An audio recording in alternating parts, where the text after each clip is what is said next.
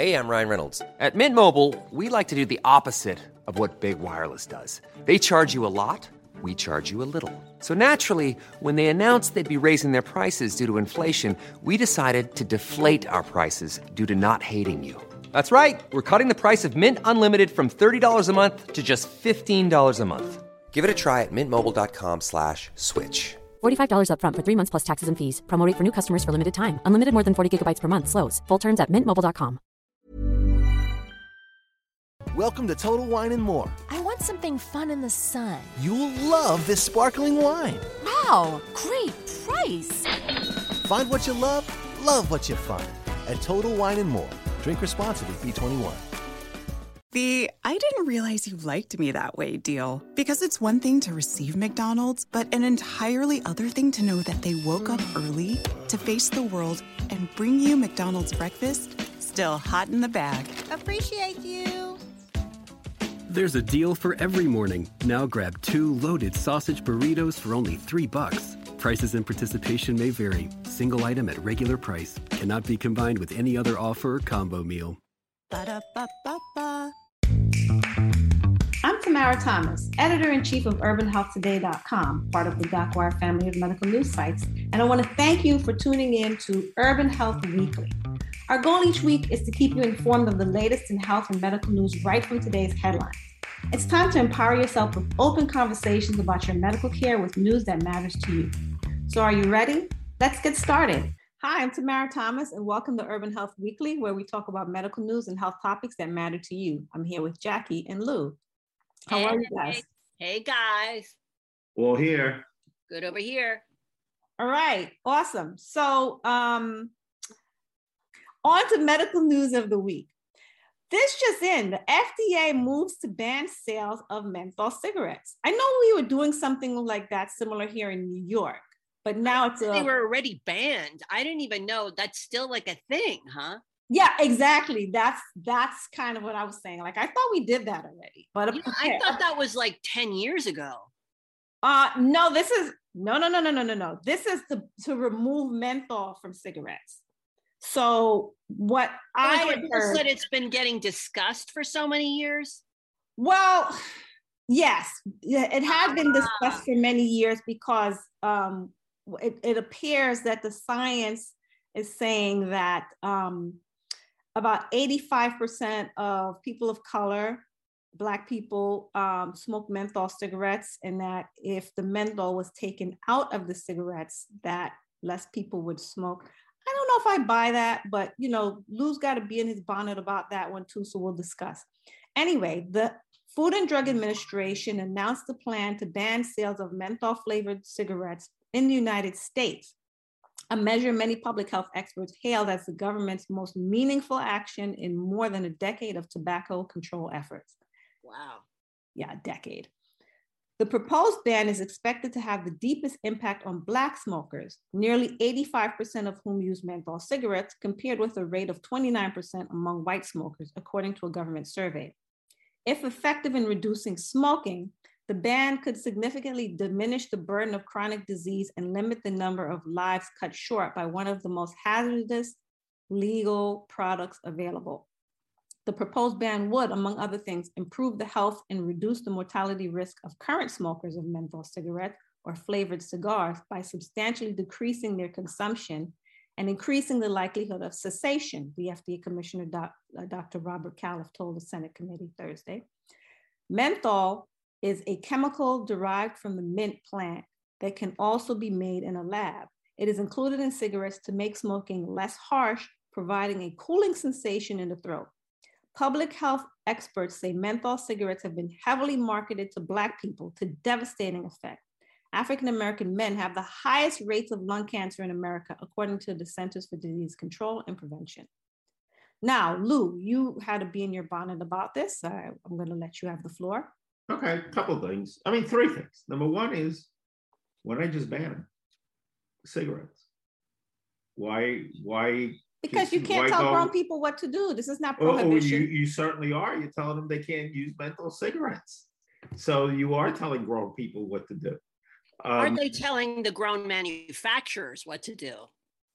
Well, what, what they're trying to do is say, well, you know, you're using menthol, so if you use the other brand, maybe you won't like the other brand, and maybe you'll slip, maybe you'll stop smoking or that. I, I mean, Ah, I, I mean, look, if you if it's no good, it's no good. You know, it's it's like during when they had prohibition, which was a bad idea, but when they had prohibition, it wasn't like, whoa, you can you can um let's va- let's ban vodka flavored orange flavored vodka, but regular vodka is okay. No, it's not okay.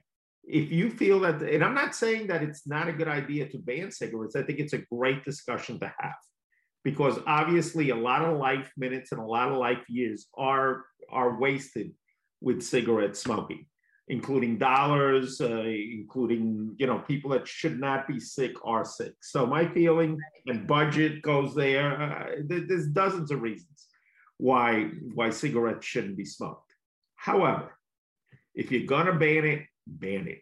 Don't don't play around with it. The second thing is you're making an assumption that people are not just going to say hey let's go from menthol to regular even though the taste is crummier but you know what the the flavor it's kind of like when i went from soda to coffee i needed my caffeine and i was going to have my caffeine in the morning so i just switched poisons these Yeah. people these people go switch poisons yeah. So in other words, you're saying, well, what does the flavor have anything to do with it? It just makes it taste fresher. i, I would say Well, you it makes it more tolerable. Yeah. Yeah. what i would say is let's put bans on how much nicotine can be in a cigarette how about how about that one let's let's start with let's start with a, a non-race based health based um, feeling as to where we're going to go with this. I mean, that's a good point. Um, I remember when I was, did you guys ever try a cigarette in your lives? Like, did you ever? Like, when I was a teenager, yeah. when I was a teenager, I went to Six Flags and uh and I bought one of those novelty things. They used to have that like in case of emergency break glass and they had like oh, yeah. Okay. in there. And I was like, wow, I have no adult supervision. And I went in and I bought this like little, you know, novelty thing and I broke it open and it was a menthol cigarette in there and it was a cool, remember like that? And and I remember being like, hey, this isn't that bad. It's so tasty. Like, and normally I would have been repulsed by like that flavor, but that menthol was a little bit, it did make it, you know, tolerable. Uh, but aren't they just going to move the menthol? I mean, do they have menthol in like vape? Do they have menthol in other things? Is that just like Probably, yeah. But I don't know if this includes removing it from vape as well. They haven't said that. Um, hmm, I don't know. It's a good. Well, so my thing is this. You know, it's just like what the alcohol industry did with their drinks. They realized there was a certain part of the market who didn't enjoy the disgusting taste of the right? So they make it delicious So they made it delicious and sweet, and they increased their market share. Now, if the government Ah. turns around and says you have to take the sweet out of your drinks, I bet you that market share is going to shrink. Now, people are just going to find other ways to get their, you know, to get their intoxication on. Like, look, at the end of the day, people want to be intoxicated um, one way or the other, whether it's by cigarettes or everyone has their vices, whether it's Right. sweets, whatever. I'm just saying that the hope is that by taking the menthol out, that more people will be like, ooh, yuck, this, yeah, this doesn't taste good at all. But the menthol blunts the tarry taste, and that's why people can tolerate it. And once that's gone, maybe some smokers will give up the habit. I mean, that's the hope. I don't know if that's actually going to happen because at the end of the day, it is an addiction. Mhm. And people tend to not so easily give up their addictions until they're actually ready to. And I don't know that it's going to be by some government edict that says take the flavor out of cigarettes. So you're right there. But as far as saying, well, ban cigarettes and all that, then that- then you got prohibition all over again. And then people Okay. are going to be, you I'm- know, doing all kinds of I'm- underground honestly, stuff to I'm get not- what they want, just like I'm not- cocaine.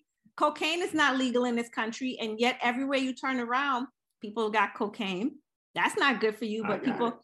So you can't really stop people from doing um, harmful things to themselves. It's just our Maybe Okay. They're the only species, by the way, that seeks out the, this kind of uh, toxic ways of, of entertaining ourselves. But that's another. No, no, no, but- That's but- another matter. yeah, but hear me out on this. You know, I'm just laying out the options. I'm with you.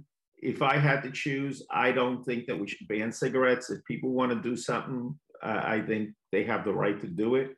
And I think, There, but you're right. There is a there is a sort of infantilization going on. Like no one's putting these cigarettes in people's hands. And Yeah.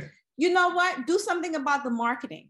You know, Okay. maybe don't get them to start smoking to begin with. Well, you know, they they have done, you know, they've prevented. But once the horse they, out of the they barn, prevented cigarette ads on TV. They prevented them on uh, in magazines. in magazines, things like that. But the true addictive uh, part of a cigarette is the nicotine.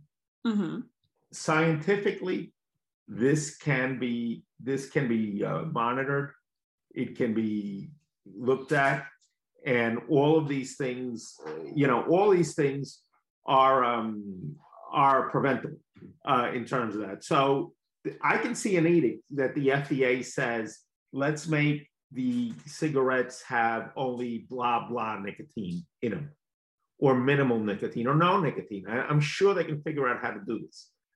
But Right. Wasn't that the big argument that took place years ago with like that movie, The Insider? It was that they manipulated the levels of nicotine. yes, They yeah. adjusted it and they viewed cigarette as a vehicle, as a right, as a nicotine vehicle. It right. was purely for that. Right. So take out the addictive qualities uh, in cigarettes that are artificially put in there. I can see the FDA getting behind that, and I can see the FDA doing that. So you think this is an empty gesture then? No, I think there's a political gesture, you know, just sh- showing and saying, "Oh, look at how we're saving X." Look what we're doing. lives. Look at what we're doing for you, but not for you because we're treating. No, the FDA's job. So your is to issue with it is the is the the reason that they're doing it. my my there's there's things there in those cigarettes that cause addiction Period. period Mhm. they're not even touching that you know it, it's Ah, you, you- you it's know a false like, flag. what are you doing I, I Mhm. mean you know if you want to regulate the sale of cigarettes because it's dangerous which is Mhm. what they're doing Mhm. Look at what is the real danger Yeah. the real danger is the addictive qualities not the menthol not the taste Mhm. these people are addicted. You know, Yeah. the menthol is only going to have them switch. Maybe a few, yeah, maybe 10, 20% of the people that are doing them are going to drop out. But if not, they're just going to convert. Well, some people, when the price of, of, of cigarettes, when people couldn't buy loosies anymore and they had to buy whole packs and the price went up, some people did give up. They were like, it's just too expensive. I can't. I uh, that you do hear a lot that people are like, the price is so high. It was the Yeah. price that made me quit. yeah. Yeah.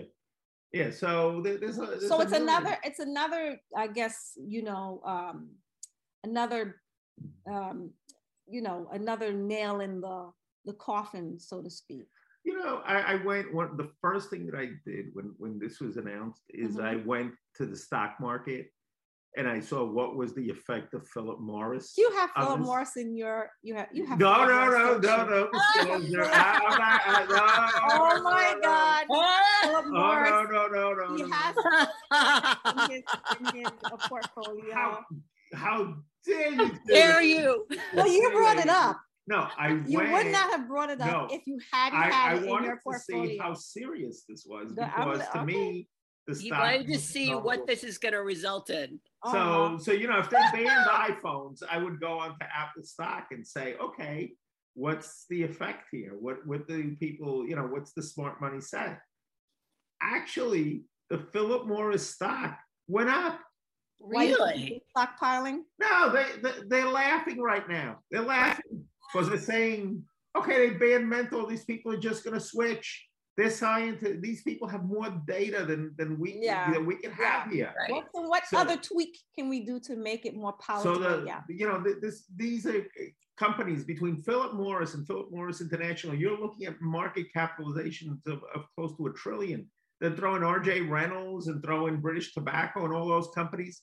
And that's the first thing I did. I said, I said, okay, let me see what the cigarette stock's doing. They actually went up. Mm. And why did they go up? Because they realize this is an empty gesture. This is not going to hurt sales. Okay. It's going to uh, flip over.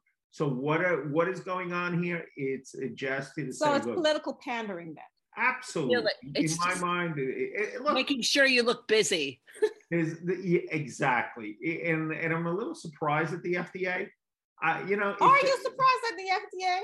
Really? You know, they, they become so political. Become. Yeah, you know, and, and I think we saw that maybe High during fructose corn syrup is generally regarded as safe. Come Yeah, on. Yeah, and uh, And it- it's in everything. yeah. So so there you go. There you go. All right, you have made your point. I see what you're saying. It's kind of like it's it's a, it's a bit of political pandering. It doesn't really do anything. Mhm. Um, I don't know who these scientists are that that presented this um, to the Senate committee. Oh, this is the FDA commissioner. Yeah, the And where'd he get this uh, literature from? African American men have the highest rates of lung cancer in America, according to the CDC. So this is the CDC. Mm-hmm. Okay, need we say more? Mhm. Uh, more. Listen, I think sure, why not? But Yeah. I, I see what you're saying in terms of like, okay, so you're only doing it because you want to save Black lives. What about No, other no, I- lives? They're not taking anybody's life. They, no, I know that, but but the, but but the the way they're positioning it is, oh, you know, 85% of uh, Mhm. menthol use black smokers are menthol users, and Mhm. this may save those people's lives. Well, how Mhm. about some, you know, anyway, let me not get well, you know, But uh, but I, I smell what you're stepping yeah, in. I, I would I say if you want to save lives, which is what you should be doing, look at the nicotine content in cigarettes and pass legislation. Yes, on get that. your own There you scientists. go. Get There your you go. own scientists into those you go. labs. You're going to save white Find lives, out black exactly- lives, all lives. Find out. Oh, don't start with that all lives matter stuff. Oh, is that a group? Don't, don't no, but that's what that's what people say to dismiss the Black Lives Oh, Matter. I'm sorry. I didn't. I All didn't lives matter. I didn't. I didn't. It wasn't They should change their name to Black Lives Matter too. But I, that's I'm- a I think it should be called no nicotine. Oh. Uh, you know, if, if you're really concerned and you really want to do this, bar the addictive qualities in cigarettes. That's where they should go, I not the agree. flavors. Not Agree. because these groups like one agree. and the other. Yeah, get out of here. I agree. Well, yeah, it's an it's an empty gesture. I get it. I want an argument. Is this is this a special? Your point is taken. Don't gloat. Just enjoy it. So, just Denied again. I win another one take the, take the W and like move on. Speaking of high fructose corn syrup, colorectal cancer rising in younger people. 34 year old TikTok star urges young people to get screened after colon cancer diagnosis. Ow.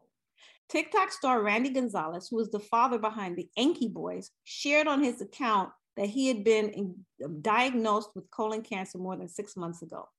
It's the same type of cancer 43 year old Chadwick Boseman, who is famously recognized for his iconic role in the movie Black Panther, was diagnosed with. Six months ago, I got diagnosed with stage four cancer. Stage cancer. four. Stage four, he said on TikTok. I kept it to myself and I felt like it was selfish because it was personal. But I felt like I can use my situation to give awareness to young men like myself. So he's only 34 and he was told by doctors it's very rare for young men to be diagnosed with this type of cancer. In fact, medical professionals across the country are seeing colon and rectal, colorectal collectively, cancer rapidly increasing among young people. There is an epidemic of younger patients being diagnosed with colon cancer under the age 50.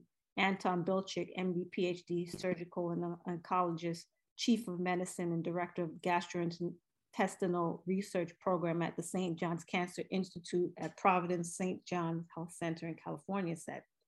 Overall, we're expecting about 20,000, 20,000 new cases among young people under 50 this year in the United States to be diagnosed with colon cancer. For Gonzalez, he was experiencing pain in his upper abdomen, and his wife then suggested he get a colonoscopy, where he later discovered he had colon cancer. At his current stage, he's um, he said he has two to three years to live, but with chemotherapy treatment, he is expected to have five. Oh my gosh. And he's Yeah. 34. Yeah. Although the exact cause of colon cancer is not known, it's important to recognize the symptoms and signs of this type of cancer, no matter your age. Oh, wow. Wow. And his wife was like, why don't you go get, he wouldn't have even gone, maybe not without his wife making. No, no. Wow. But let me just say, I'm so glad that he's using his platform to encourage young people to get tested and to think about their colon health. Because let me tell you, Chadwick Boseman's death shook the Black community in a way that is it's reverberating today. And I hope this guy, you know, is going to have a similar impact on young people um, and get people to take their health seriously. I think we've got to, we, and I'm saying we as a society, not we as us three, have got to start looking at this new emerging trend of colon cancer striking people, you know, 20 years. Young people. Yeah. Yeah, young people. And what is it? You know, is it food? Is it Of course it's food. lifestyle? Well, it could be it could be lifestyle, sedentary lifestyle you know. It's all of those now have. things. It's the food, it's the alcohol, and it's sedentary lifestyle. Look- it's the fast. I'm not going to exercise. I'm going to have surgery lifestyle. Yeah, I I don't know what it is. I bet it's the Mm. processed food lifestyle. Yes. Mhm. Yes. you know, and and much like you know, it's a story that I, I think I told on the show before, where with American Indians, diabetes was also almost unknown, and once they went to a Western diet, it, you know, their numbers Yeah, went up higher it. They than call it the white man's disease. yeah, they Mhm. went up higher Wow. than anybody else, and it was just because they weren't used to that. Their bodies were genetically not used to this type of stuff. I mean, maybe our our our bodies are just not genetically modified to eat. You know, I don't know. We're not. But you know what was interesting that I read um, a couple of days ago? I read that um, Asian women that live in their native countries, their rates of cancer are very low. And then when they come to this country and adopt the habits of this country, their rates for cancer become the same as other women in this culture. Wow, we've been saying that too, though. Hasn't that been going on? That as soon as like any country starts adopting that Western diet, Oh, it yeah. just, you know, suddenly obesity creeps in, diabetes creeps in. It's just, it's a disaster of a diet. And- and it's also linked to poverty because Ah, you know yeah. studies have also shown you know longevity versus that so if you're able to afford organic foods if you're able to afford But you this know- guy's not a poor guy. He's got like the, the, Well, this Enky Boys has got like 1.5 million. Well, yeah, but yeah, you know, I'm sure they're mean, making it doesn't mean that you know it, it doesn't mean that um that that that it's that he's uh you know eating healthy Okay, Right. but then then say that. But I, I agree with you on the poverty front. but he there's just became he just became rich now he had 20 didn't he have like 20 years of poverty and then he where became did you where'd you get that from? he was rich all his life I don't know if he was rich all his life, but well you just said he had money well, yes, he has. He's a he's a TikTok star. He has the oh hey popular. tiktok has only been here for three years Okay, Just but- because you're a tiktok star now he, he he you know if he's 30 years old he had 27 years of lifestyle a and three years 27 lifestyle years of maybe not the best, uh, maybe processed food. Who knows? Yeah. Right. Yeah, what I'm saying is that, you know, now with inflation and, and God, I hope this is not getting political, but you know, you can really see the differences in how people eat. I mean, when you go to a supermarket, you, you know, half a cart is now 200 bucks. Yeah, I really noticed the difference of that in the last few weeks. And, Price and, of food is woof. and Yeah. how is somebody, is yeah, how is somebody going to live? And, uh, you know, okay, so now I can start making, people are going to start making choices, I think, at the shopping cart level. And those choices may not be healthy choices, is all I'm saying. When you're, Ah. when you're doing your shopping, you should kind of be bank account agnostic where you're saying, okay, I want to buy the best avocado. Not, I, agree. want to buy the avocado. But a lot of people don't think like that because a lot of people don't realize that there's difference. A lot of people think like that organic is like a hoax. It's, it's there's no difference that it's equal in quality and it's just more expensive for no reason. Well, like they don't yeah. really fully understand that there is an an intrinsic and extrinsic difference in the food, um, Well, the way it's Then grown. this should go back to our show. Yes, the show with the dirty dozen that you talked about. Yeah. That was Well, helpful. But a lot of people just don't know from from when i remember one time i was at the supermarket and i was buying um some cheese i'm ashamed to say but i was buying some was buying some, some cheese and I was getting like I was making sure I got What's like organic. cheese? Well, I'm not really supposed to be eating cheese, but I got organic cheese. And these two women were standing next to me and um, saw me taking the organic cheese, and they were about to reach for it. Then they saw the price and they reached for the regular cheese. Mhm. And right there, they were just like, "Eh, it's no difference. We're just going to get this cheese and save money. Right. And, you know, they probably looked at me like I was silly for spending all that money. on a- Frivolous person, you. Right. Or an organic, organic cheese. But it's because people really don't fully understand. Like they understand on a simple, on a basic level that organic is better, but they don't know why it's better Mhm. um, and better doesn't mean to them that the stuff that they're choosing is bad. You see what I'm saying? If something is just better, it's like you can shop at at Target, or you can shop at um, I guess Forever 21 or something Mm. like that, and you can get you know fast fashion clothes, and you can look Mhm. um, nice, Yeah. or you can shop at a higher end sh- shop and look really nice Mhm. and most people choose to just look nice right? And mm-hmm. i think people see food the same way. They don't see it as harmful. They don't see They it might be seeing food as luxury as opposed to uh, right. healthy and necessity. right but they're not thinking about food as information where food is going into your body and your body is your temple and you have to be careful what you put into that. Like they like a lot of people don't understand that and so that's what goes into the choices they make. It's like oh don't be ridiculous. I'm not going to spend that much money. This is just as good Mhm. I Oh, you- told you about that woman who was preparing the food on on the the, uh, Oh God. the- was that TikTok that video with the woman was she was preparing the Oh. food and she Well, was like I watch just use all the time, I just use any old oil. any old oil Yes, any old yes. rice any old and she was just throwing but but her nails look gorgeous you know Right. and so that's what I'm saying is that people don't like prioritize that because they don't see the they don't see the food as harmful they just see it as it's just as it's just as good. They're not seeing what you've been talking about, which is right that they're not food, seeing food right, is an investment in your health. right because on the back end of, of years of eating like that you have extreme medical bills that you can never dig yourself out of. So Right.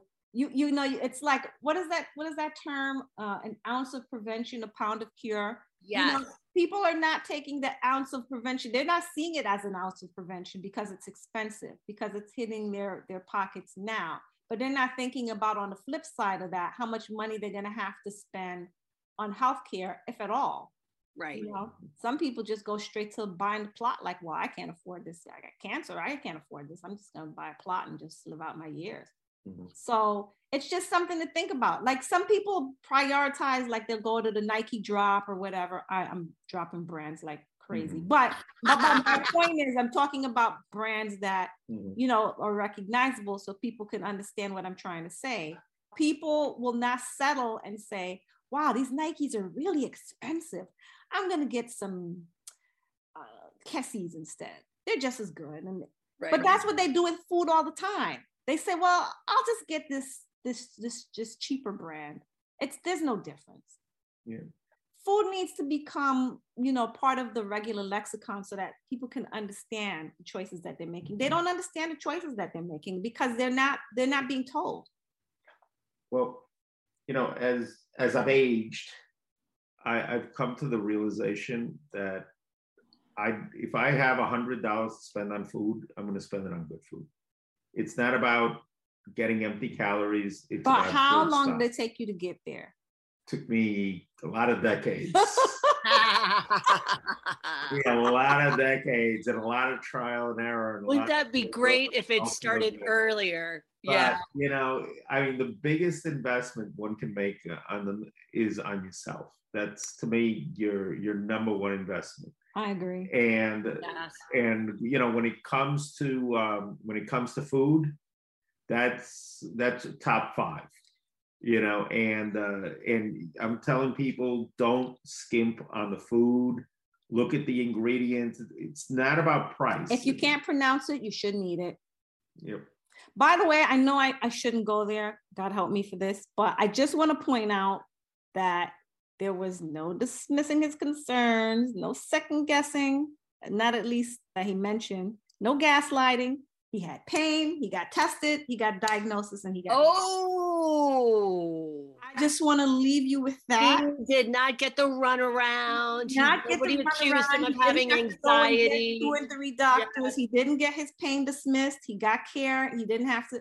I- I'm just saying. Wow. Yes. I'm just putting that out there. That's my little mic drop. Ooh. And I'm, I'm sorry to to do this, but I just wanted to take this opportunity to just point that out. God help me, because I know this is not like the time, but I do, you know, um, wish him well, and I'm really glad that he did this. All right, so let's take a break, and we'll be right back. And we're back. So we were talking about uh, food supply and um, prevalence of illness as a result of Mhm. well we were talking about the the so the article was actually on the the um the rise in colorectal cancers in young people and then we began talking about It's official. Summer is almost here. The sun is As a person with a very deep voice, I'm hired all the time for advertising campaigns. But a deep voice doesn't sell B2B, and advertising on the wrong platform doesn't sell B2B either. That's why, if you're a B2B marketer, you should use LinkedIn ads. LinkedIn has the targeting capabilities to help you reach the world's largest professional audience. That's right, over 70 million decision makers all in one place. All the big wigs, then medium wigs, also small wigs who are on the path to becoming big wigs. Okay, that's enough about wigs. LinkedIn ads allows you to focus on getting your B2B message to the right people. So, does that mean you should use ads on LinkedIn instead of hiring me, the man with the deepest voice in the world? Yes, yes, it does. Get started today and see why LinkedIn is the place to be to be. We'll even give you a $100 credit on your next campaign. Go to linkedin.com slash results to claim your credit. That's linkedin.com slash results. Terms and conditions apply. Hey, I'm Ryan Reynolds. Recently, I asked Mint Mobile's legal team if big wireless companies are allowed to raise prices due to inflation. They said yes. And then when I asked if raising prices technically violates those onerous two year contracts, they said, What the f are you talking about, you insane Hollywood ass? F- So to recap, we're cutting the price of Mint Unlimited from $30 a month to just $15 a month. Give it a try at mintmobile.com slash switch. $45 upfront for three months plus taxes and fees. Promo for new customers for limited time. Unlimited more than 40 gigabytes per month. Slows. Full terms at mintmobile.com. getting brighter, the days are getting longer, and your lawn is ready for some love. Get everything you need for a season spent outside with Memorial Day savings from the Home Depot. Manicure your yard to perfection with lawn care tools from Ryobi. Then get your garden going with vegetables and herbs from Bonnie Plants Harvest Select. Plus, mulch and soil from Vigoro and Earthgro. Get your lawn as ready as you are for summer in the sun. Feels like Memorial Day at the Home Depot. How doers get more done. the fact that people are just not educated about food Mhm. but what about people who um educated or not educated just simply don't have the means Right. to provide themselves with healthy fresh food Or such as um, the chronically um, such as the the unhoused or Mhm. the housing insecure right. that that that population i mean i don't even know what to, to say um, i had an interview with jacob hochberg who's a health data scientist and he you know, gave me some startling information about some diseases uh, in terms of so the diabetes rate is higher the congestive heart failure rate is higher among the uh, housing insecure it's just a really really sad Wow. situation Mhm. and I wonder if they're getting the medical care that they need, uh, if if the rates of cancers among those people, because let's face it, you have to have insurance in order to have a colonoscopy. Are these people getting the care that they need? They can't possibly be getting regular health care when they need it. They can't possibly be getting, um, you know, unprocessed food on a regular basis. They can't possibly be getting that. How how would they be getting that unless you have reliable shelter and sort of within a community? Who's who's following up? How does that work? Yeah. Well, And they have no stove mhm. most of the time. They have no refrigerator. You know, they're living from either from couch to couch or they're just living, you know, under some bridge somewhere or some encampment. if they're lucky enough to own a, uh, you know, s- uh, uh, what do you call those things that people go camping with? Oh, like a sterno or like one of those like little, like a portable. You mean a tent, or do you Yes, mean? a tent. Thank Oh, you. yeah. You can Yeah. tell Uh, me yeah, I'm- I- I can tell you're, you're camping. used to roughing it, Yeah, you know. that's right. I go camping all the time. Yeah. no, actually, I don't. But um, Mhm, yeah. So if they're lucky enough to even have a tent, mhm. um, where are they going to store food? You know, for perishable food, you have to have some sort of storage. Well, forget, you know, let's look at the data. I, I like to look and they're the probably data. looking at looking at like calorically dense food to carry them from time to time, right? Y- They're not yeah, like yeah. Processed food, processed food that's portable and cheap and Thank available. God I, Yeah. I've never been homeless. I think they just Oh my looking for gosh. something to fill their belly for the day. Exactly. But uh, and whatever it is, it is.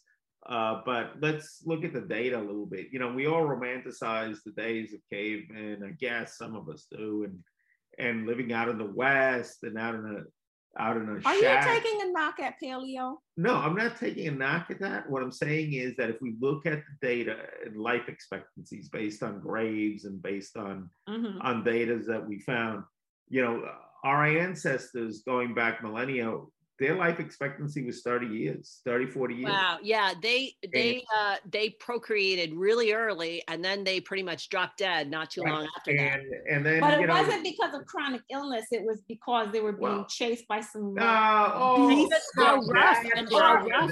or they or They- they got crushed or they they- fell to their death. some of them, yes, but uh, you know, they didn't just they didn't they had to die they didn't something. they didn't get old. Whether they were in cities, They didn't or not. prematurely they didn't Well, prematurely die. They didn't necessarily have chronic illnesses. That's Yeah. what I'm saying. Well, they I- died. They I just died think- young.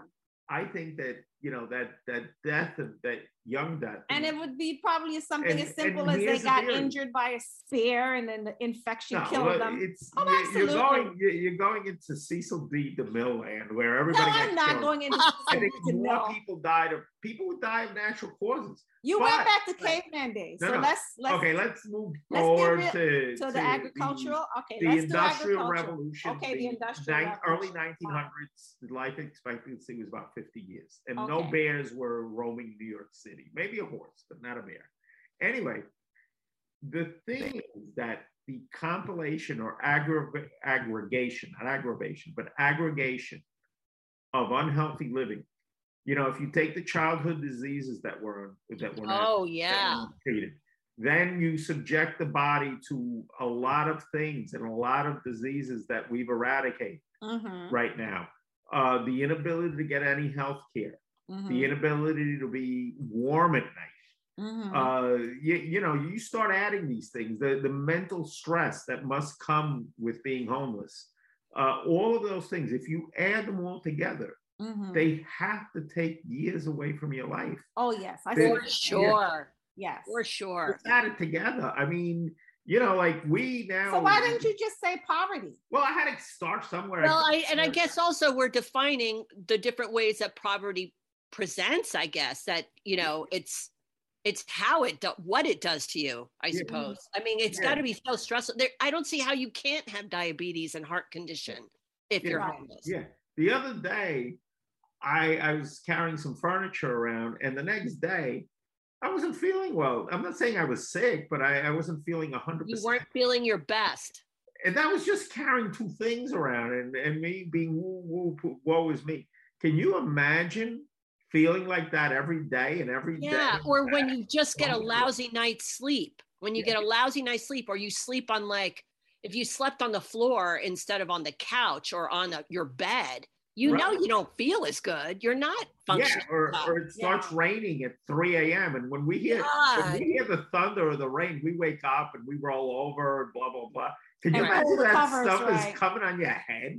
Yeah, you Right. know, or or a honking horn or whatever, waking you Yeah. up, or some dude trying to steal your shoes. So so I, I gotta say that the, you know the cumulative stress of being in that kind of condition can get to you. And now we're starting to just look at the science of of that and and how how that how that uh, you know just permeates uh, into it. Uh, you know, I, I, don't know, you know, Jackie, maybe your college days, uh, you had um, you had um, you know th- those experiences you know, where you know you were out all night and it, yes, I remember those days. I was pretty. I remember showing up to work the next day, and you know, not grumbling, but I certainly wasn't a hundred percent. Uh, I've been camping before. I can't believe anybody camps on purpose. It's so like, right. I you're, you're shot the next day. The ground is hard. You know, right. like oh my god.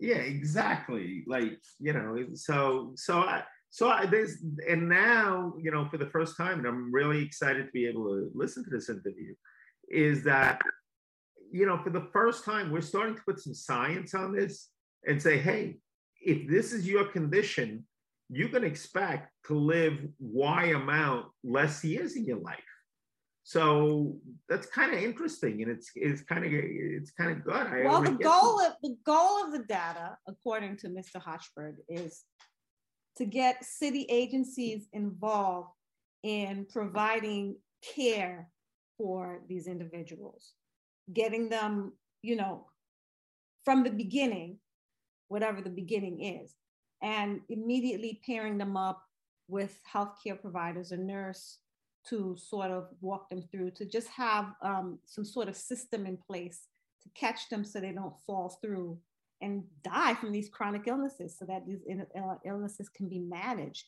on some level, get them regular care. Look, you and I, we go to the doctor, for example, and the doctor says, come back in six months or come back in three months because I want to check your blood work again don't have that. They don't have that luxury of right. of being able to they don't know where they're going to be in three months. They don't even exactly have no idea where they're going to be in three months. So a system like this that would give them some hope of some um, some semblance of normalcy in, ter- in terms of care would be what um, the goal is uh, of this uh, this data. So mm-hmm. let's take a listen to um, my interview with jacob hochberg sounds good all right. I'm speaking with Jacob Hochberg, Executive Director of Customer Insights at Arcadia, a population health data company. He's here to talk with Urban Health today about the link between housing insecurity and chronic illness. Thanks for talking with me today. Yeah, thanks for having me. All right, let's get started. So, tell us about your background. Sure. So, uh, I spent seven years at Steward Healthcare Network, which is a large ACO in the, the Northeast.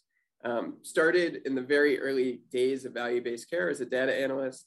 Uh, and in my time there, I worked closely with care managers to help build out care management programs and evaluate the effectiveness of those programs.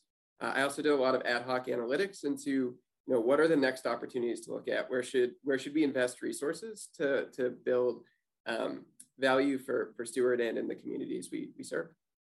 After that, I came over to Arcadia and started the customer insights team. Been here for about three years, and, and we work with our customers to do ad hoc analytics and also help them look for value opportunities and, and proactively give our customers information on uh, where they might be able to effectively help their patients. Uh, so, what was the impetus for doing this research? Yeah, absolutely. So, when I was at Steward, we always wanted to build out a program around social determinants of health. And we had a lot of challenges identifying the right patients. And then because we couldn't identify patients that we could support with these programs, we couldn't justify the investment. And we always kind of were stuck in this cycle where we couldn't invest enough to identify the right patients. And as a result, we couldn't run programs effectively or even build programs and fund them. So, about two years ago at Arcadia, an analyst and I really started digging into all of the data we had to see if we could find better ways to identify patients uh, with various social concerns like housing insecurity, food insecurity, social adversity. Uh, and we built out a mechanism to identify a larger number of patients than, than you otherwise could using kind of standard methods of just looking in claims or clinical data. Uh, after we built out this process, we, we suddenly were able to identify a larger number of homeless patients than we otherwise would have been. So for instance, you know, back in my steward days, we were usually doing analysis on maybe 30, 40 patients we identified as homeless. Here we were able to you know, identify about 2,500 patients for our study wow. who were housing insecure in Medicaid populations. And then we were able to start to compare them to other members in Medicaid populations. And that's where the results really kind of shocked me personally. And that's where we, we really dug in and, and did a bunch of analysis to, to try and bring some of these trends to light. And what was your methodology? Yeah, absolutely. So we, we looked for, there are a few different components. So the first piece was, you know, how do we identify people? So that was, there's specific codes that are billed uh, on an insurance claim that can be used to identify a patient as homeless. They're not used very frequently, but when they are used, they're effective. So we use those codes. Uh, we looked in EHR systems for assessments that were done. So if a patient was asked, you know, how many times did you have a place to sleep this month? If they said, you know, less than less than five uh, nights they had somewhere to sleep, then we could flag them as homeless through that assessment. We also have a care management tool. When we were able to really look at patients who were screened by care managers using our product with similar questions and answers and identify patients as homeless. Once we built out that base of, of the identified population, then methodology wise, we compared the homeless population to the non homeless population in, in Medicaid contracts uh, in our system. So we're really doing an apples to apples comparison of, of adults in Medicaid contracts who were not flagged as housing insecure versus those that were. So is housing insecure and and homeless, are they the same category? Because I, I think of housing insecure as sometimes they can couch surf. Am I am I yes. thinking about that wrong? No, that's definitely the right way to think about it. So the, the study we have is housing insecure and homelessness. So patients specifically identified as homeless, we count as housing insecure as well. But there are people who uh, did not have a comfortable place to sleep or a steady home in a month. We would count that as well if they're couch surfing. Uh, and from some of the assessments we've seen, there's there's some middle ground as well where people couch surf for part of the month and they uh, have nowhere to stay for part of the month. So, if you could give our listeners a general overview of the results, that would be fantastic. Yeah, absolutely. So we saw a few things uh, and there was kind of what we expected to see than what we actually saw. And, and the primary thing that really stood out to us was just how much more chronically ill the homeless pop or housing insecure population was than the rest of the Medicaid population.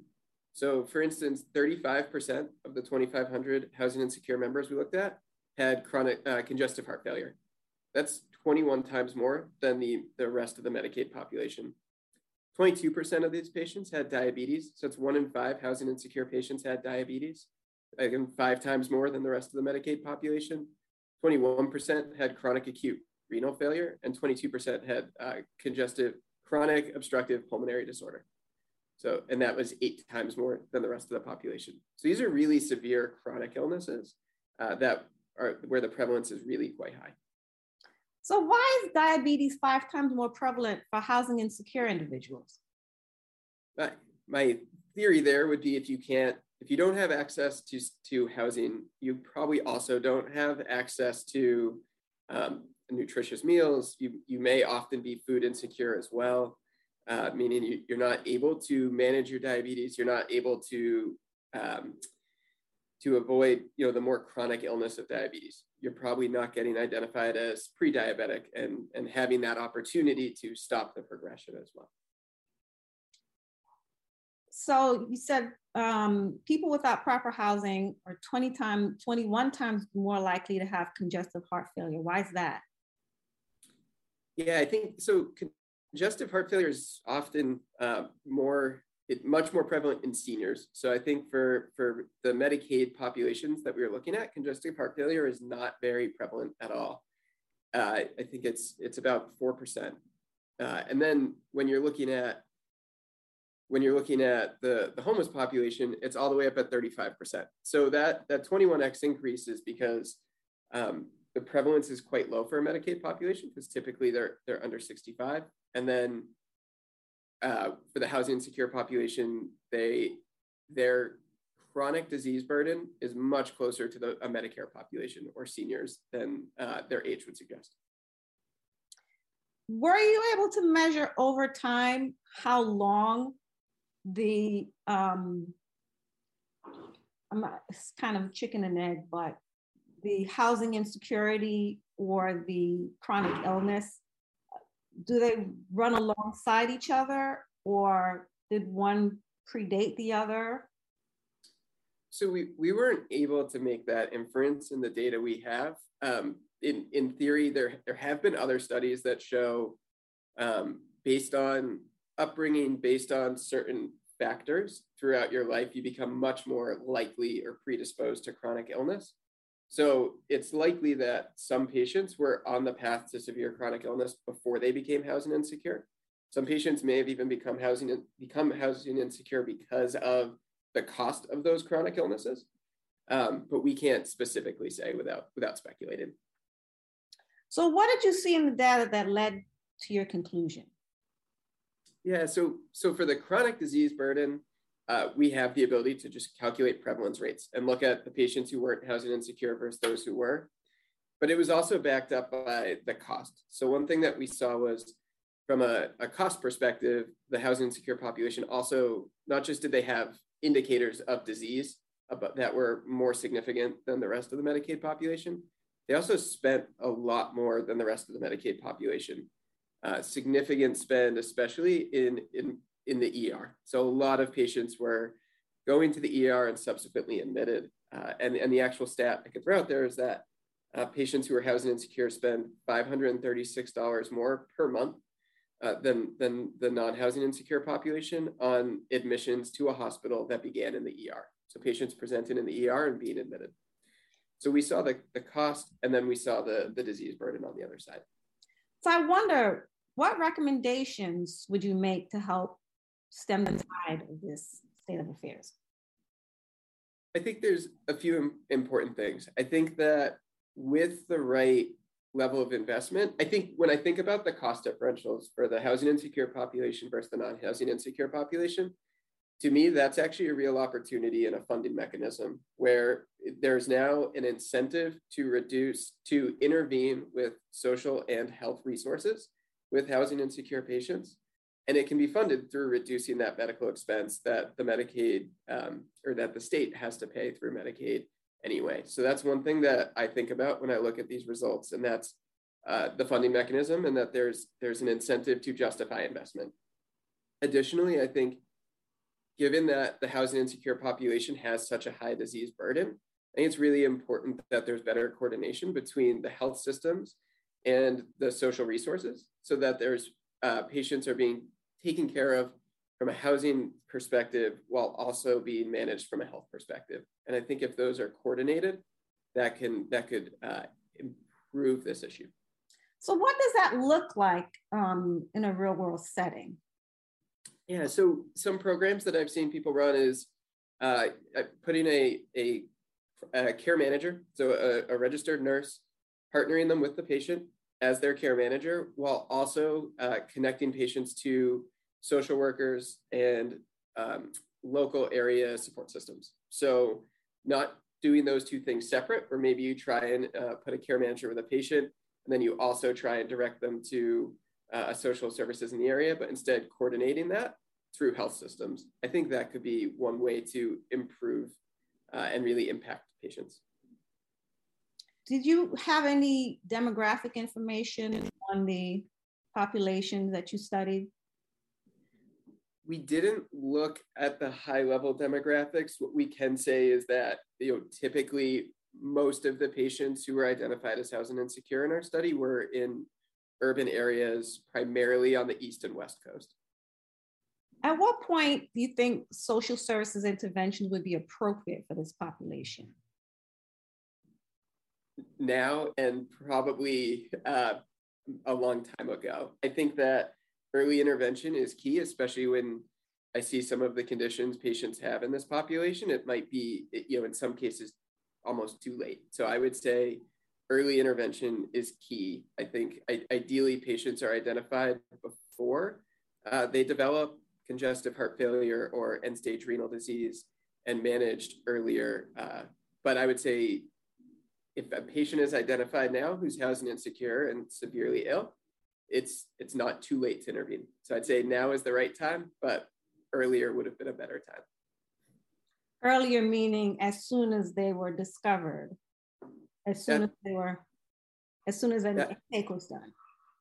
That's correct, or better screening for um, for poverty and, and the things that lead to housing insecurity as well with, with earlier intervention and opportunities to, to connect patients to community resources.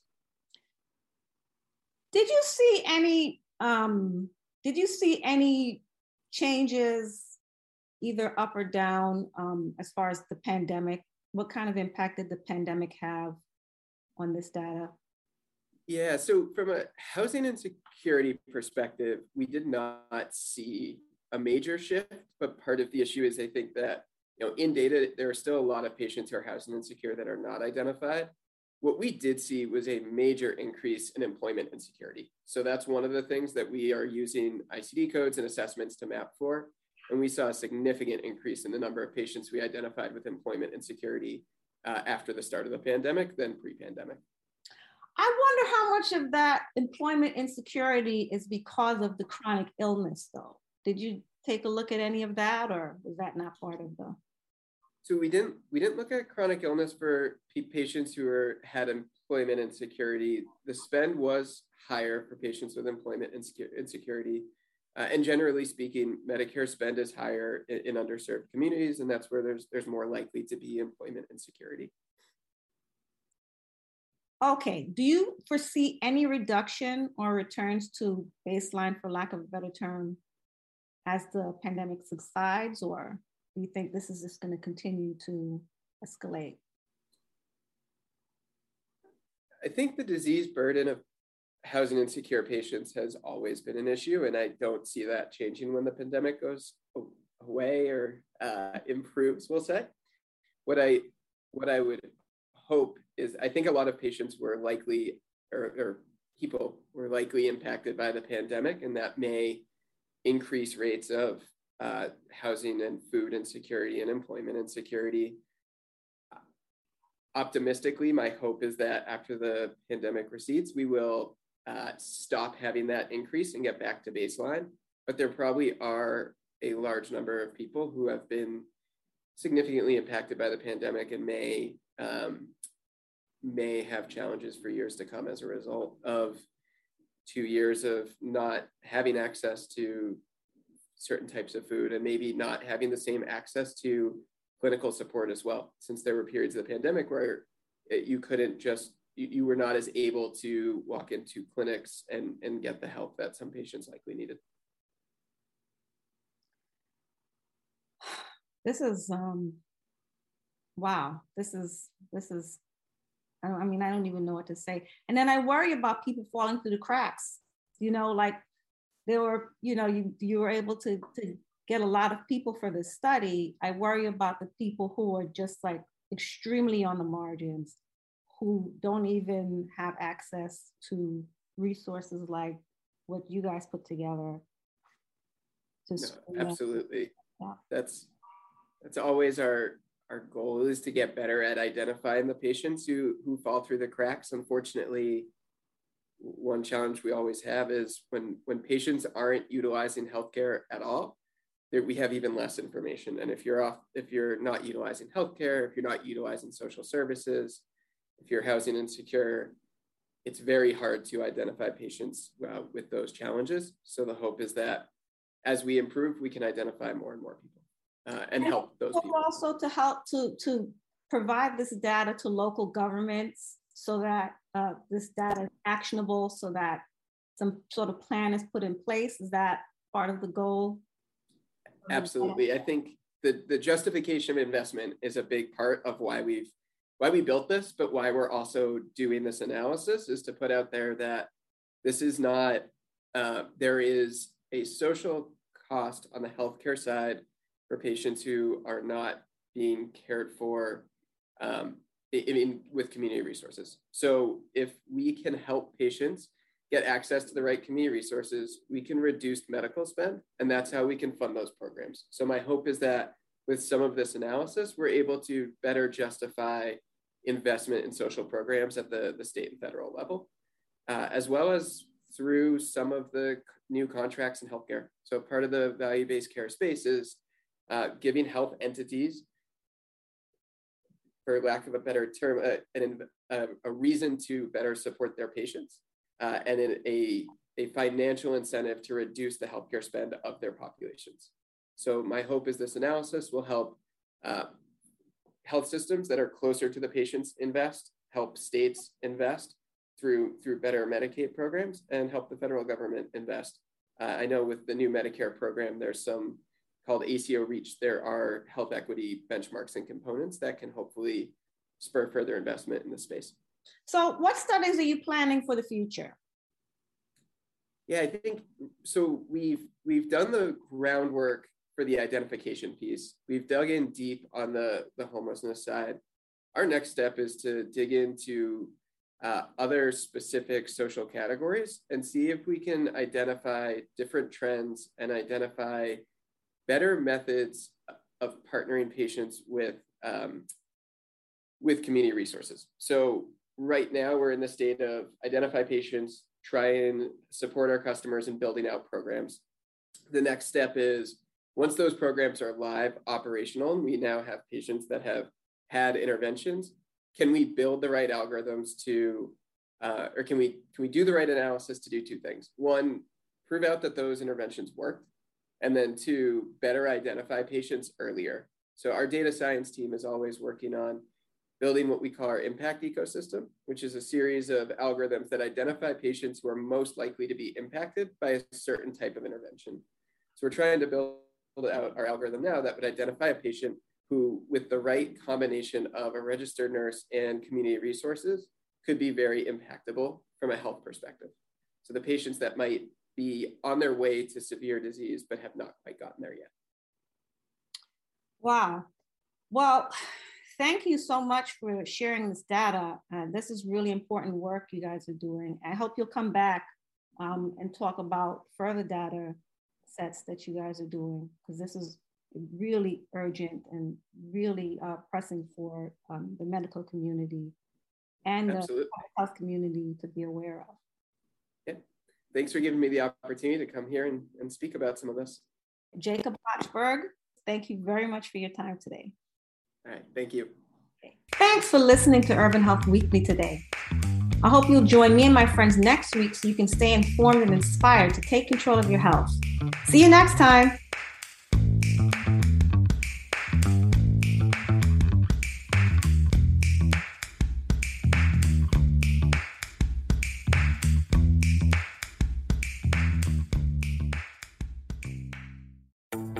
Summer is right around the corner, and you know what that means cooking out, diving in, and soaking up a whole lot of sunshine. The Home Depot has everything you need to start your summer right. Upgrade your cookout game with Traeger grills and smokers. Then gather around a new Hampton Bay patio set with family and friends. It feels like Memorial Day at the Home Depot with savings on summer fun. The Home Depot, how doers get more done.